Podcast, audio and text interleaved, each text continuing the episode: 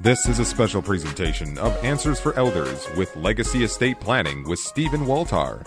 Happy Saturday, everyone. It's Money and Law Week on Answers for Elders Radio, and we have a very, very special guest here at the top of the hour, Mr. Stephen Waltar from Legacy Estate Planning in Bellevue. Steve, welcome to the program. It's good to be here.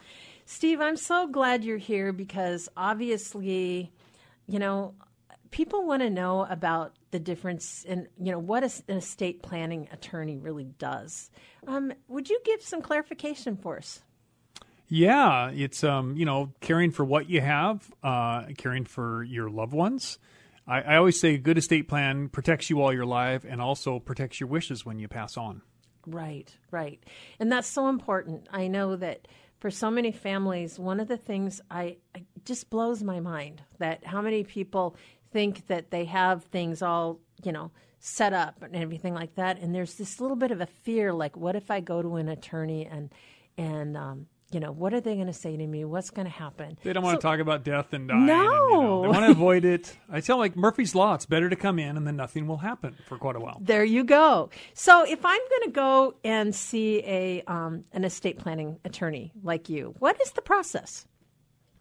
Well, I'm happy to give a free initial consult, but I do need to have someone come in kind of prepared because I'd sure like them to do a questionnaire so I know, are they married? Are they single? Do they have children or grandchildren? A little bit about their assets, because I'm like the physician. I don't know if they need heart surgery, brain surgery. I need to I need to look at that, ask a bunch of nosy questions, and then together we figure out what plan fits their needs. Exactly. It's like getting under the hood, taking your car in. It's the same kind of thing. It's you're going to ask some questions about their assets and probably a lot of situations of, you know, what's important to them in the future after they pass away. And sometimes people call, how much is a will or a trust? And I don't even know if that's the right question, you know? Right. How much is a car?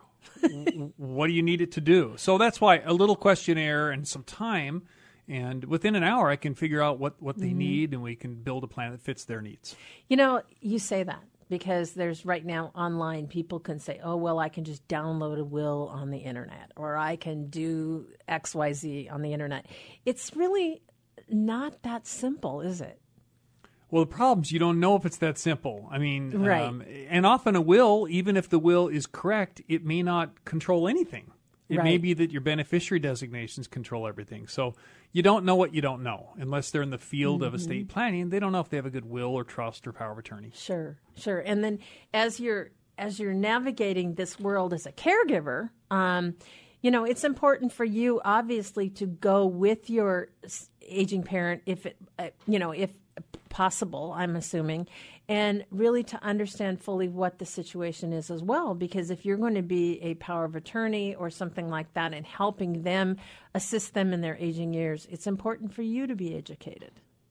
Oh, yeah. I think that it's critical to know who you would trust to manage your affairs while you're alive, powers of attorney, agents, trustees, as well as who should handle things when you're gone. So if a senior, you know, clients come in and they want to bring their adult children, that's fine. That's great. What I don't want is one kid that's bossy coming in with mom or dad. What I want is, you know, the person that mom or dad would choose to have their be their go-to person. Correct. And also understanding too that, you know, I don't think my mom really knew what she owned. What she had, what her, you know, her assets were as she started to fail. I remember she still had her house, but, you know, she had a reverse mortgage on it. She wasn't sure about where that was. She didn't understand about, you know, she had a portfolio, but she, you know, burned through that. And so she was kind of in this scenario. She didn't really know where she was. How is that to get a hold of that information or to assess that information? Well, someone's got to know that they have property and how many children they have. They have to have some capacity to do planning. But sometimes it can be helpful with the questionnaire with the children there, and they can be reminded what they have. And, you know, there's just a little bit of coordination in that. The attorney's got to make sure they have a capacity to sign things. Right. And it's better to jump on these things when you have a clue, and then you can always you know, fine-tune it down the road. You know, that's true. So obviously there's a part of estate planning, too, that's what we said, you don't know what you have. You probably may have been to an estate planning attorney 20 years ago or 10 years ago, but now you're in a situation where, you know, assets start to deplete if you're starting to age. Maybe you've got it's the opposite. Yeah, I mean, people it's the opposite, all the time, they have no clue and they put it down on paper and go, "Oh my gosh, there's $1 million here," or you know, or they forget about an asset until they start writing. They don't even put it on the questionnaire. But I say, "Is this all the real property?" And then they say, "Oh yeah, but we have part of the ranch in Montana or something like that." Right. So we're talking to Stephen Waltar. He is with Legacy Estate Planning in Bellevue, Washington. And Steve, you are awesome. I know that I've referred a lot of people to you in the past, and I so agree and support everything that you do for families. So how often should somebody have their estate plan reviewed? Yeah, that's a good question. Obviously, it should be reviewed if your goals change. Oh, I don't want to give to the kids. I want to give to the grandkids, or I want to include charities. If you are, you know, the kids went through a divorce and all of a sudden you want to remove your daughter-in-law or son-in-law, either as a beneficiary or sometimes even as an agent to be in charge. Right. I, as a rule of thumb, I recommend people to kind of pull out their wills, their trusts every 3 years or so. Oh, wow. That's more frequent than I thought. I just think it's good to take a look at that. Yeah. And then, and as far as looking at bringing that individual into the picture with you, you know, what is the kind of person that you should probably look for to be that voice for you? Is it necessarily your heir? Is it, you know, and then you obviously appoint like an executor. What are the different roles that you would have in a future plan? Yeah. So the question of who do you appoint? Well, that's hard. It's always hard to replace yourself. Right. But the types of people, you got to figure this is not a popularity contest. Right. Who would you trust to admit you to the hospital and make medical decisions on your care, your treatment, your body, your surgery? Right. You don't worry if you're going to offend the oldest son. I happen to be the oldest son. If you want your daughter to make that decision, then she should be listed there. I don't like a committee. So it's someone that can make medical decisions. Right. And then a totally different role, I think, is who would you trust to make your financial decisions? Sure. And you want someone that would not be using your money for their benefit. You want someone that's steady. They haven't been bankrupt. They own a home, or they're pretty decent with money, and they would put your interest above their own. Right. And and that's while you're alive. Then when you're gone, you know, sometimes it's one person that would handle the financial stuff through a will or a trust. Right. And then ultimately, depending on who the beneficiaries are, sometimes you divide and conquer. You might want someone to be the trustee of certain grandkids and someone to be the trustee or the manager for others. I didn't know you could do that. Mm-hmm. So the interesting thing that I see... Banks aren't known for being great at that. Well, it's interesting because I started out my caregiving with my mom. I actually didn't have any authority for anything because my mom and I were not close. But mom was down here, and we had someone north up in Anacortes that was basically governing everything. It put me in a position where I had all the responsibility and no authority to do anything, which was very difficult. It's hard. It's hard on sibling relations. It's hard on a parent. It was very hard. It's hard in a lot of ways. And over time, obviously, mom realized that she needed to make that change and put that, entrusted me into it. But obviously, me being power of attorney, it's not a popularity contest for her to act on her behalf. It's hard work. It's no fun to do that stuff. But it's nice to have legal authority, especially in this day and age of, you know, people suing people over all sorts of things. Oh, my gosh, I know. So when you review an estate plan, obviously, you're going to look at all the things that you have, you know, that is happening in your portfolio and in your estate planning right now. But you're going to look to the future. What kind of things in the future that would you look at for somebody that's in their twilight of their aging years?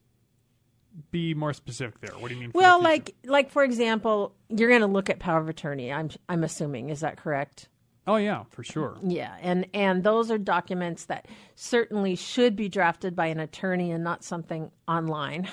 I know so many people that think that that's okay. And, of course, maybe in a real simplistic point of view it might be, but overall there's just so many considerations like what you were saying that I would never have somebody do that.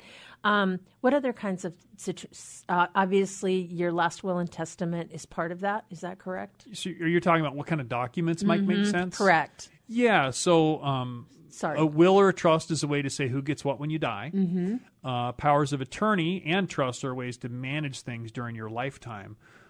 Living wills are, I think, very helpful because most people don't want to be on, pumping machines and feeding tubes if they're constant, chronic, and vegetative. Right. And sometimes people say, well, I want my children to make that decision. Well, really, wouldn't you prefer to say, I don't want someone to feel a sense of guilt that they pulled the plug on mom or dad? And mm-hmm. wouldn't I want my doctors and even lawyers, everyone to cooperate? No one should feel a sense of guilt like they pulled the plug. Right. Right. And then there's this interim document that we do called a HIPAA authorization form. HIPAA is like this privacy law. How can you give anyone authority to look at your protected healthcare information unless you say who would have permission? Correct.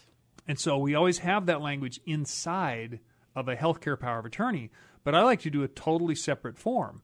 And here's a good example. Maybe your daughter is a nurse and she's married to a physician. And you wouldn't want him blocked from your records if the daughter is visiting you making choices. Good point. So sometimes you add a few other people to be inclusive with the family. And the integrated. Yeah, they don't get to make the call, but they could have access to the information. Makes total sense. Yeah. So, Steve, how do we reach you?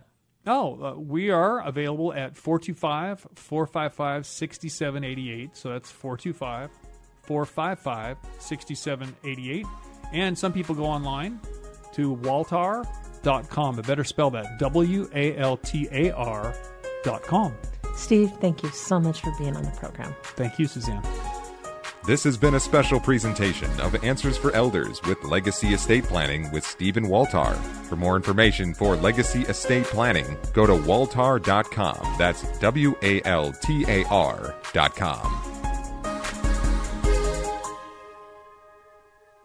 Hey everybody, Jared Sebastian here, host of Retire Repurposed. This podcast is dedicated to help people transition into fulfilling and purposeful retirements. Retirement is a big life change. In fact, the two most dangerous years of a person's life are the year they were born and the year they retire. Few people could just flip the switch from working a career 30 or 40 plus years, retiring on Friday, without methodical steps to living what we call a repurposed retirement. To listen now, search Retire Repurposed on your favorite podcast platform, Senior Resource, or Life Audio.